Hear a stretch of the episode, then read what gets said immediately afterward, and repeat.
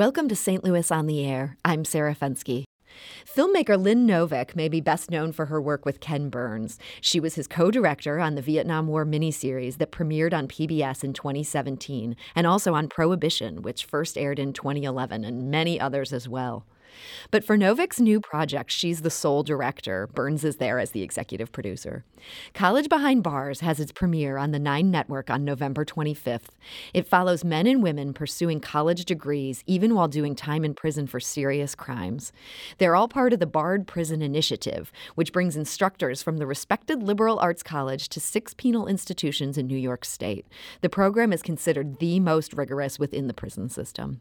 Let's listen to the beginning of the trailer. I spent more time in prison than I did in the free world. I came to jail when I was 17 years old. So it's like freedom, it's hard to visualize for me.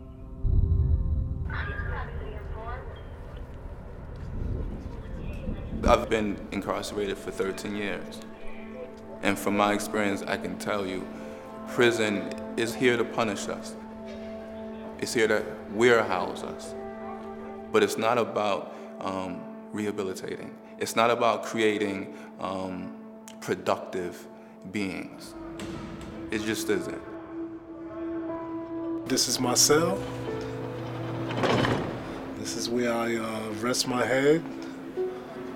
You have my sink, uh, my window. You see, I don't have much of a view of much out there. That's from College Behind Bars, which airs on the Nine Network later this month. And Lynn Novick is here to talk to us all about it. Lynn, welcome to the show. Thanks so much for having me. I'm sorry I have a little bit of a scratchy throat today. and we're also joined today by Soli Israel. He's a graduate of the program. Soli, thank you for joining us. Thank you for having me. For those of you listening, what kind of impact do you think prison education programs can have on the American criminal justice system?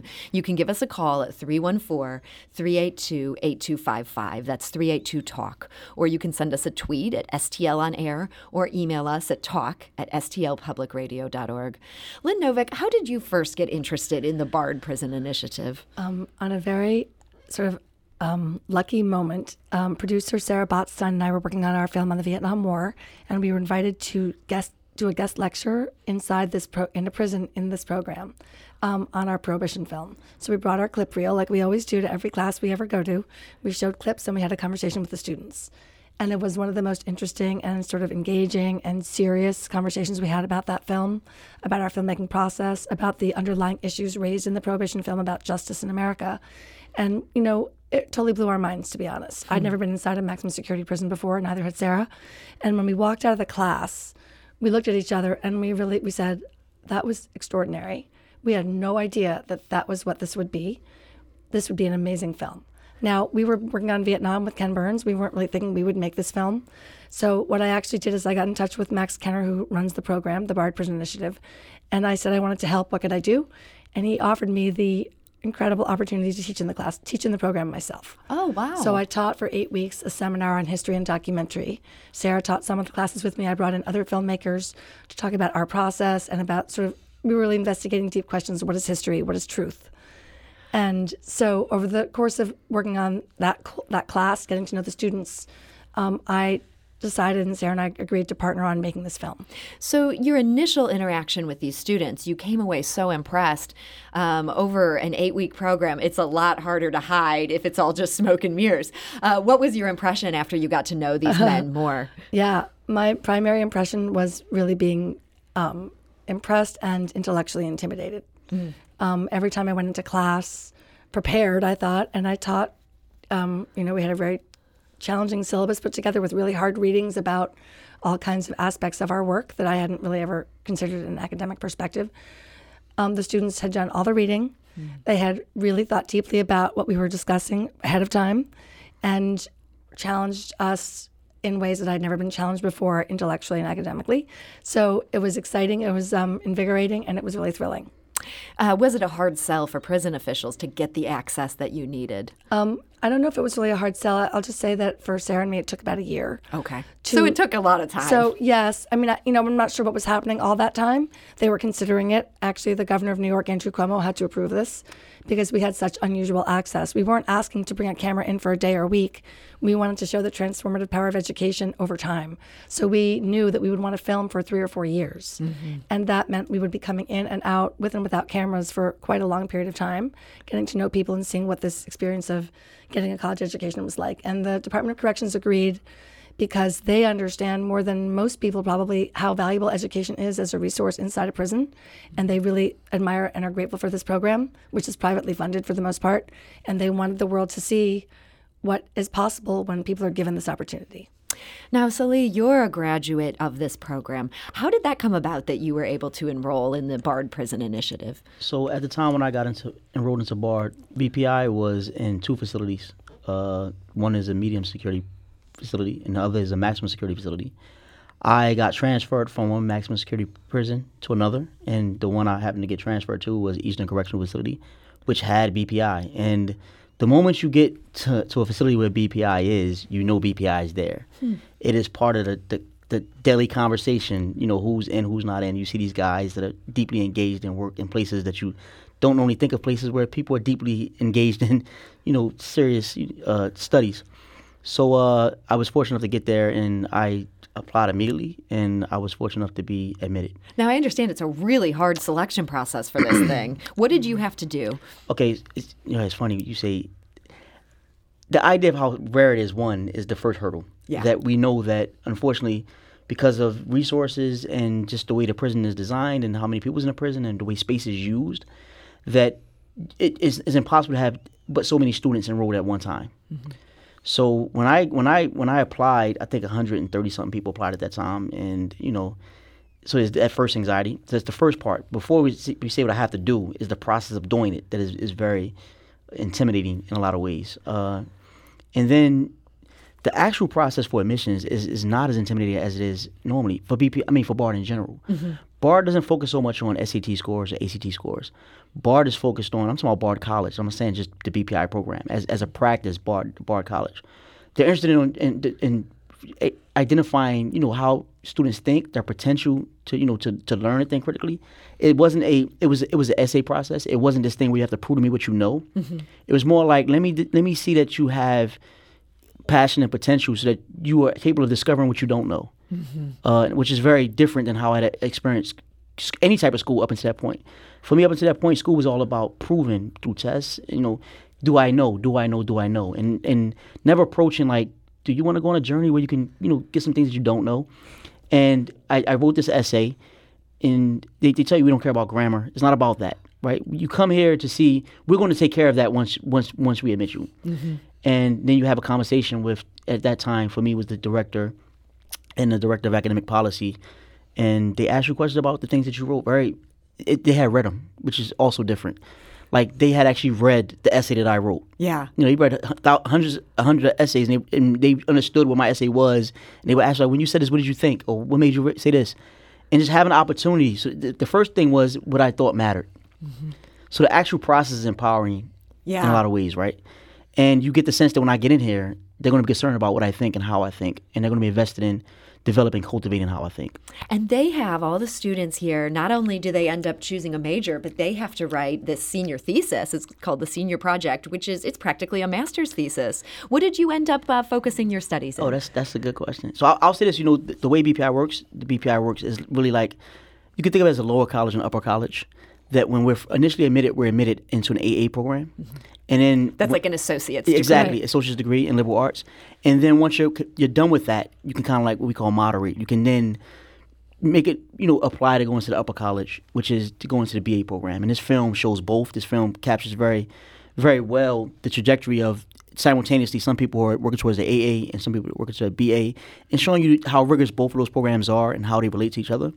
And for me, I so first and foremost, I went through a lot of different changes in what my interests were. That's the beauty of a liberal Which arts. is pretty typical of most Yeah. college yeah, students, exactly, I would right? say, right? Right. With The beauty of a liberal arts education is because you know I took sociology, I took math, I took science, I took uh, literature, I took history, and first I wanted to be a sociologist. I was like, oh, I really want to, you know, I f- took my first intro to social class. I want to do this, and then I took literature.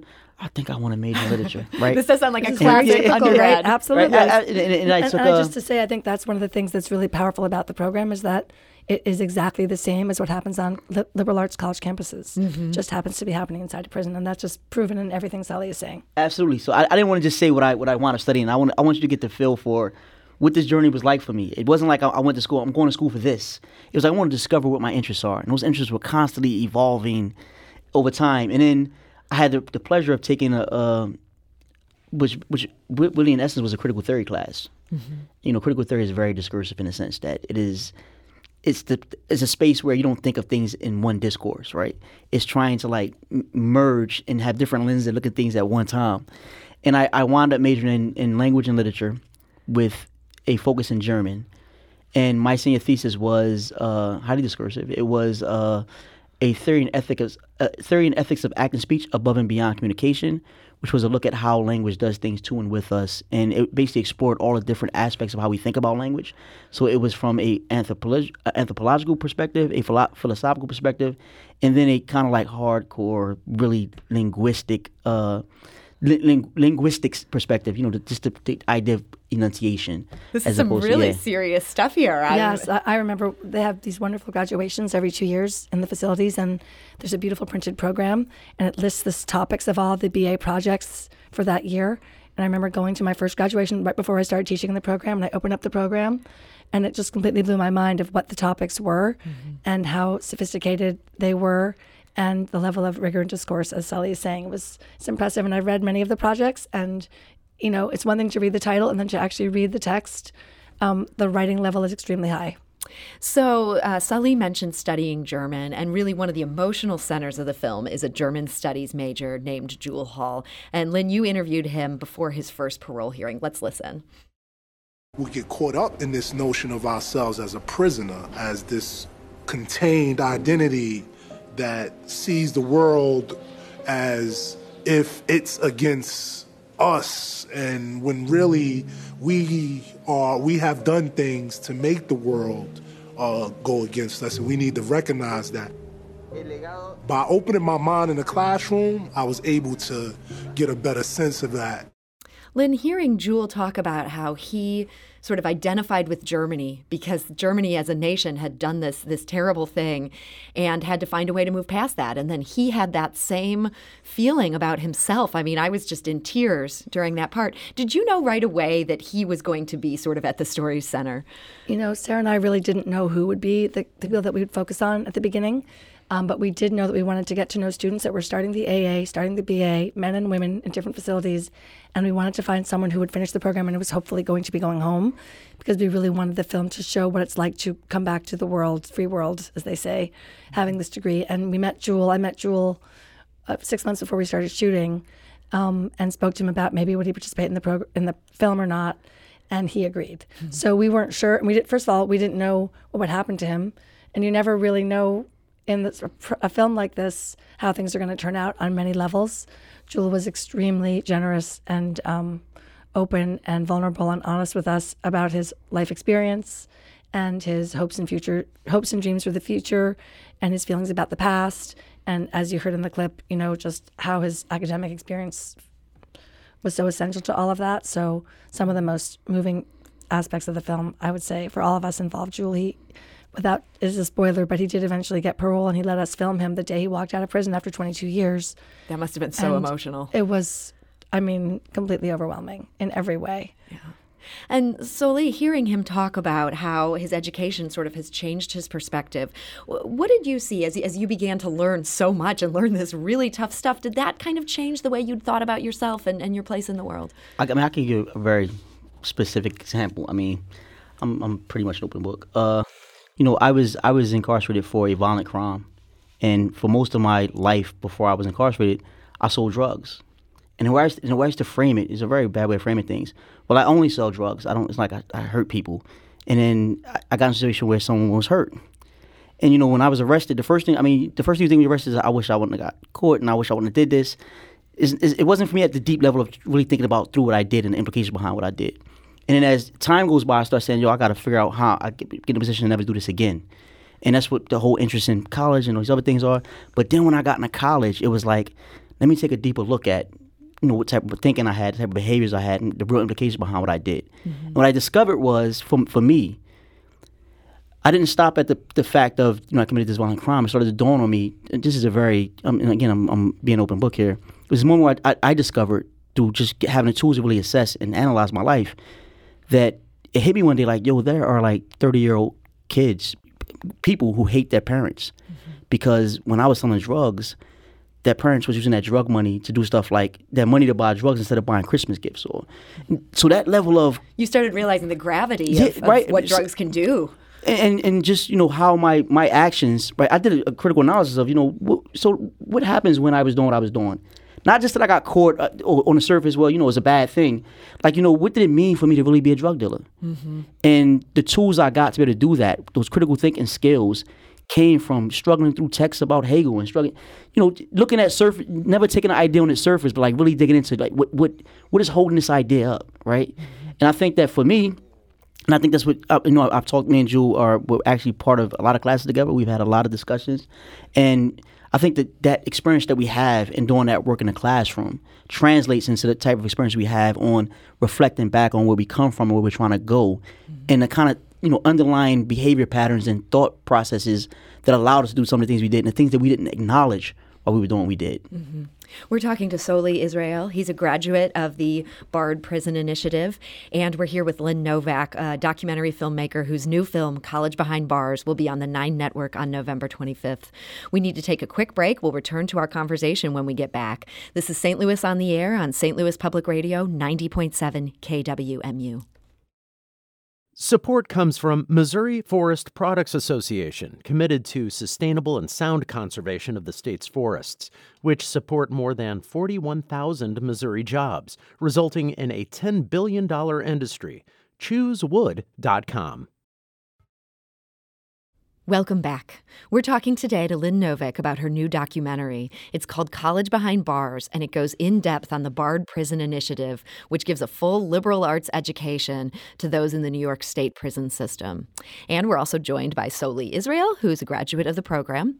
And finally, for the second half of our conversation here today, we're joined by Paul Lynch. He's the director of the prison program at St. Louis University, which offers college courses to those in the Missouri Department of Corrections. Uh, Paul Lynch, thank you so much for joining us Thank today. Thank you for having me. Uh, if you have a question or comment for our guests, you can give us a call at 314 382 8255. That's 382 Talk. You can also send us a tweet at STL On Air or email us at talk at stlpublicradio.org. So, Paul Lynch, when did St. Louis University decide to get into this line of work? In 2007. And it actually started because of the Bard Prison Initiative. Uh, our founding director was watching 60 Minutes one night and saw a uh, segment on the Bard Prison Initiative and thought, we're a Catholic Jesuit university. Why don't we have something like this? Why aren't we involved in this work? And that started some conversations and reaching out to the Missouri Department of Corrections. And 12 years later, we're, we're doing programming there and in a federal institution in Illinois. So it's grown quite a lot in the last decade or so. So I understand, in addition to being the director of the program, you've also been an instructor in it. Yes. And I'm just very curious what is that experience like? How does that contrast with the students on the main campus at St. Louis University? It's. Um, Lynn and Sully have already have already mentioned that it is intellectually intimidating as an instructor to walk in. It is it is wonderful teaching. It's exhausting teaching because everyone's yeah. always done the reading, perhaps two or three times. Yeah. Everyone has drafted and redrafted their papers, and if you if you're not prepared, they you uh. will be found out very quickly. Lynn, you've uh, seen this when you were yeah, in there. Yes, exactly. You have to be hyper prepared. Yeah no one's on a cell phone, no hmm. one's on Facebook, right? And they are, I wouldn't say hungry for learning, I'd say more ravenous for hmm. learning. So that it's, uh, it's for a teacher, it's a dream. It's intimidating the first time to walk through the doors and the gates and the razor wire and all that. But once you're in the classroom, it's it's a classroom. They're students, and they're really really good students who I would put in any classroom and say. And, and I would just say, you know, listening to Paul speak, and I've heard other professors say the same thing that that does call into question all of our you know, most respected institutions of higher learning in this country,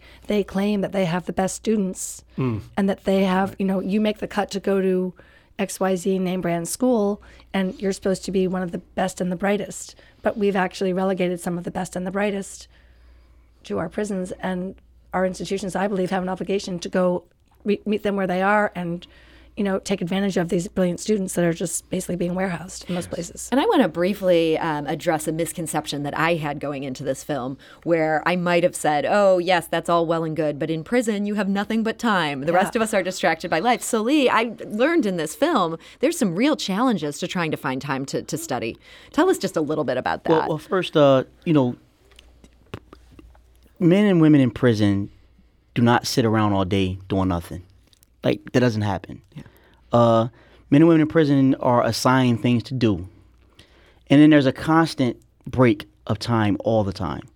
Every prison has to do counts. Like they have to ensure that people are where they're supposed to be at, and these happen throughout the day. So you can be somewhere you have to go back. To, you could be a college student inside the college. We don't. At, when that when that time for the count comes, you stop doing what you're doing. You put everything down. You go back to the area where you are assigned to live or lock, and then you're counted. And then you, and then some time pat just and you, that count takes sometimes hours to clear. Uh, and then when that count is clear, we start another rotation of this moving around thing. So it, it doesn't matter if you were it- say you stayed in a study, you got to get up and stand up and be counted. Like and, and you have to be on you have to be alert so that you don't miss that.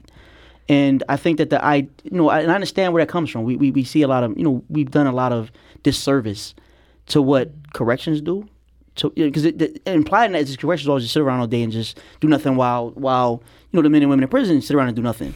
Well, there there are things happening in prisons that a lot of people are responsible for: correction staff, civilian staff, and then you know the the, the, the incarcerated people themselves.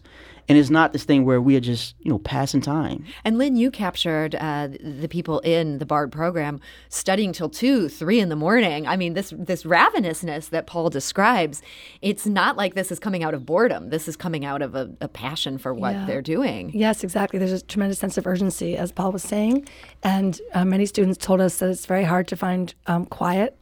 So there's there's constant noise, walkie squawking, and just people yelling, and just doors clanging, and it's it, you know, so it's not like a quiet library setting. But at night, and you know, late at night especially, is when a lot of the students work, and many of them told us that they started drinking coffee in a serious way, like I did also in college. a lot of college students do their best work at two o'clock in the morning. Um, and yet, at the same time, um, a lot of these students are coming from schools, uh, high schools and, and grade schools that I'm sure are a lot less prestigious than the typical BARD student or the typical student at St. Louis, Louis University. Paul, is there a lot of catching up they have to do in order to, to get into um, exercising those intellectual urges? In my experience, no. I would. I mean, the, the best students. We've already talked about it, but the best students in our class, I would put in any classroom at, at the main campus of St. Louis, or really any classroom in the country. Uh, and there are students for whom it's more of a challenge, right? But the work ethic is so strong that the catch up or the learning curve is very, very quick, and and it's the, the growth you see is is amazing. I taught the very first composition course for our current cohort of students, and the, and the growth just in that one nine week course was astounding. Now, Lynn, um, we can see these these amazing impacts that this education is having, and at the same time, it was horrifying to hear that this used to be something where federal money routinely went into it, uh, and now that's not the case. When did that change? Yeah, so um, there were college programs in almost every prison in America for more than a generation. And that means there were about 800 programs. And not everyone who was incarcerated was taking advantage of them, but it was available. And it was part of the idea of what prison is for. And in 1994, as part of the Clinton crime bill, which has now become quite infamous for a whole variety of reasons having to do with mass incarceration and injustice of our criminal justice system, one of the things that happened, in addition to spending $10 billion to build more prisons and incentivize states to do that, they removed Pell Grant eligibility for people incarcerated. It was a tiny fraction of the budget, and it was really about not about saving money, but really about punishment mm-hmm. and denying opportunity to people who really had not had it generally in our society, people of color. And so at the same time the prison population exploded, we removed one of the critical things that people need to be able to return to society. And, you know, 95% of people who are incarcerated will be coming home. So it really does, you know, raise a big question what are we doing? So, in one of the most surprising scenes in the film, um, the mother of one of the uh, one of the females who's in prison, she brings up sort of she's there to, to be the devil's advocate, and she argues that we shouldn't pay for prison for shouldn't pay for college for those who are in prison. Um, and later, you interviewed her mother, so let's listen to what the mother said to you. When you're in prison, you're supposed to be able to get reformed or rehabilitated. You would want to get the same education that we're in here getting. My frustration was new because I never really let it out. I, I don't know that this program is privately funded. Okay, all I know is that my daughter got a free diploma when I have to pay for my other kids to go to school. So for that, I might as well just go ahead and commit a crime, uh, a petty, a, a crime that um, might be forgiven with society, and let me just do two years and go get me a degree. We just ain't gonna see eye to eye ever. That's Sonia Graham. She's the mother of a woman who um, is in prison in New York State who is participating in the uh, Bard Prison Initiative. And that's the subject of Lynn Novick's new film. We're talking to Lynn today, as, as well as a graduate of the program, and then Paul Lynch, who um, runs the program at St. Louis University. Lynn, you must have been surprised to hear this coming out of her mouth. You know, we weren't really surprised because we had spent some time with her and we knew that she was conflicted about this. And I think what you really hear is a lot of frustration with her daughter's situation and what the family has gone through. She, um, the mother, Tamika's mom, had to raise her daughter while she was incarcerated, and it's a very, very difficult situation. But also, she does express what a lot of people feel: college is too expensive, mm-hmm. which is a very real issue. Which is a very real issue. And so, um, you know, what I can say is that Tamika and her mom, Tamika would say her mom is her greatest supporter, was there for her the entire time she was incarcerated, and that her thinking is beginning to evolve now that she's seen the film, hmm. which is really interesting to us. But, you know, we wanted her view in the film because we wanted to represent that many people feel this way, but also to sort of explain why this way of thinking is um, really not reflective of reality. And I think Sully is going to say something. Yeah, I mean, well, two things. One is this idea that uh, that this this question really isn't framed as the cost of college. Mm-hmm. When that's really what's at stake is the cost of college. So most people, when they say, you know, you shouldn't get a free education, that's not really what's at stake here. What's at stake is why did I have to pay so much and you're paying so little? Mm-hmm. And unfortunately, this is not this is not the case just to men and women in prison.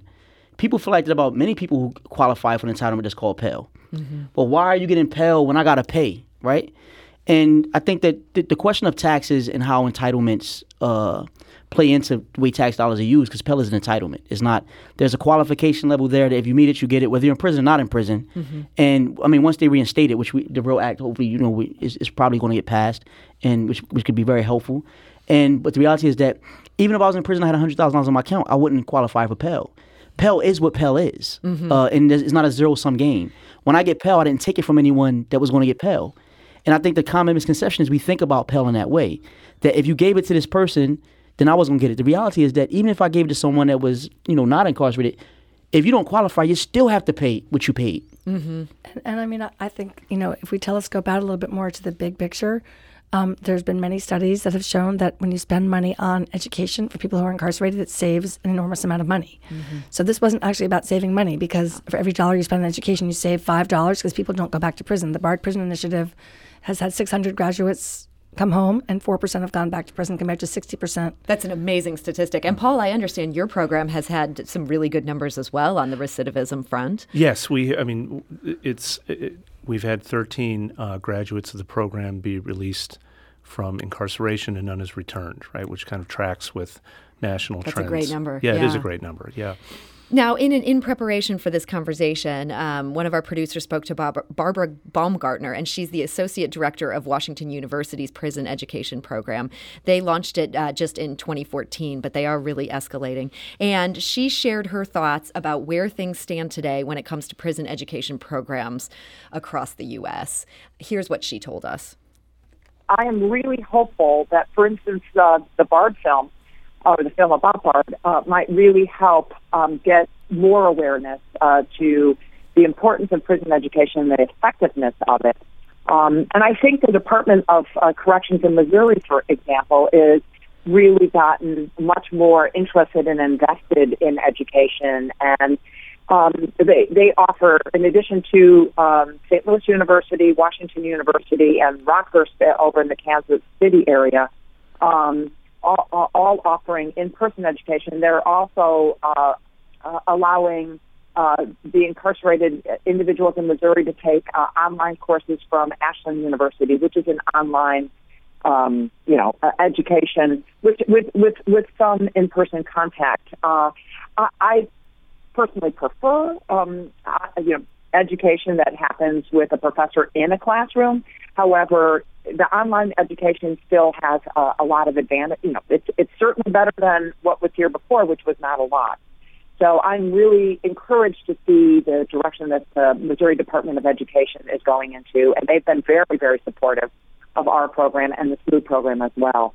That's Barbara Baumgartner, who runs Washington University's prison education program. Um, Lynn Novick, real quick before we get to the bigger picture, uh, what's the problem with these online education programs? It seems like they just couldn't possibly be as effective as, as well, what you observed.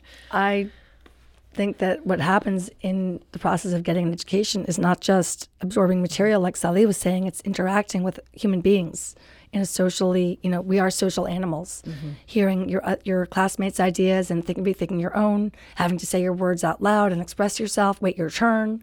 Um, dealing with the professor, having assignments due. I mean, there's so many things that happen on a meta level, metacognition, that are what education actually is. I don't remember most of the things I learned in college, but I grew as a person, as a thinker from all those kinds of interactions. And you know, it's a very concentrated thing. You go into class with other human beings. You sit around, you sit together, and you discuss, which is what Sully was talking about. And I think that's essential. Mm-hmm. I, I, would, I would, I'd have to add to that.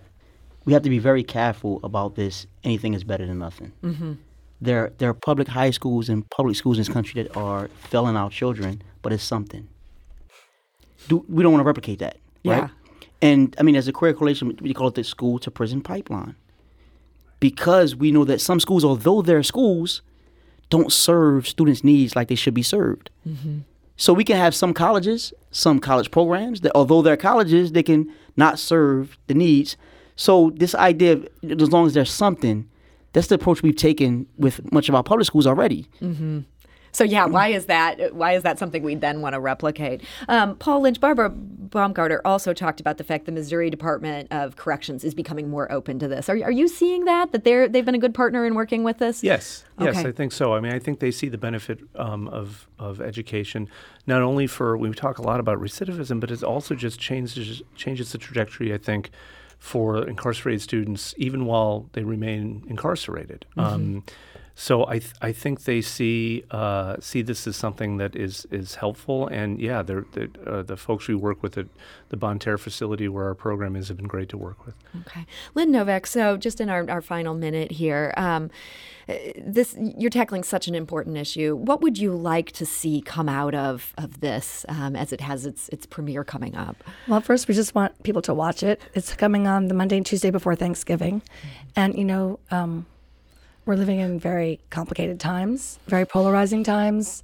and sometimes we just kind of tune out. At least I do, because the news is really intense and hard to take. And I think this is a very, you know, as much as it's about some very complicated issues, it is an inspiring story that has a lot about resilience and determination and overcoming, and those are really important um, aspects of our life that we need to focus on.